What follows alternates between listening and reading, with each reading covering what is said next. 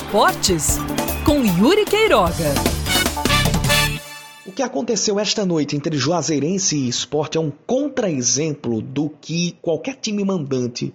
fa pode fazer para organizar a logística de jogos que vai receber. Seja em competições amadoras ou profissionais, seja em campeonato municipal, estadual, regional, nacional ou internacional. Por mais que a Juazeirense não tenha responsabilidade direta com o acionamento do sistema de irrigação no meio do jogo, com a queda de luz e a não volta dos geradores em seu pleno funcionamento, e até com aquele episódio envolvendo é, gente no teto de casas próximas ao estádio vindo se intrometer na confusão, tem o próprio regulamento da CBF que diz que o clube mandante é o responsável por quaisquer problemas que aconteçam, por mais que o estádio não seja de sua propriedade. Então a Juazeirense, por mais que tenha vencido o jogo por 3 a 2, corre um risco, e aí seria até o mais correto, de perder essa vaga por causa de todos esses problemas que aconteceram. Não foram definitivamente problemas que fugiram ao controle da Juazeirense ou da administração do estádio vai se sujeitar a um risco muito grande o time da Juazeirense, que vinha fazendo uma partida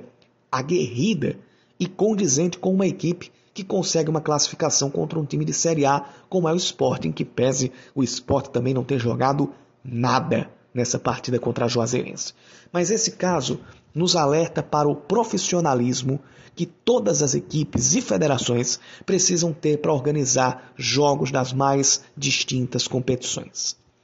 Quem está com um estádio público à disposição, e é a grande maioria dos times, principalmente no interior do, do, do Nordeste, no interior do Brasil, precisa afinar direitinho e desde cedo com os donos ou com os proprietários dos estádios, ou, a, ou, o poder público, no caso de quem administra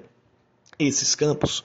para que tudo esteja nos conformes, não só para partidas de grande amplitude, de grande abrangência, mas para todos, todas as circunstâncias. Cuidar dos estádios, cuidar da estrutura que recebe cada jogo tem que ser uma obrigação diária. A manutenção dos estádios tem que ser uma regra básica para quem se propõe a disputar competições profissionais. E não é aceitável que a gente tenha episódios acontecendo ainda hoje e que estes episódios passem incólumes, passem sem pelo menos uma punição financeira para quem é o responsável por aqueles locais, pelos locais que estão recebendo os jogos. Se não houver punição a isso que aconteceu ontem, a gente pode ter um precedente, um precedente muito perigoso para voltar a ver coisas que via na década de 70 ou na década de 80. Coisas aquelas que, repito, quando a gente vai falar de zoeira,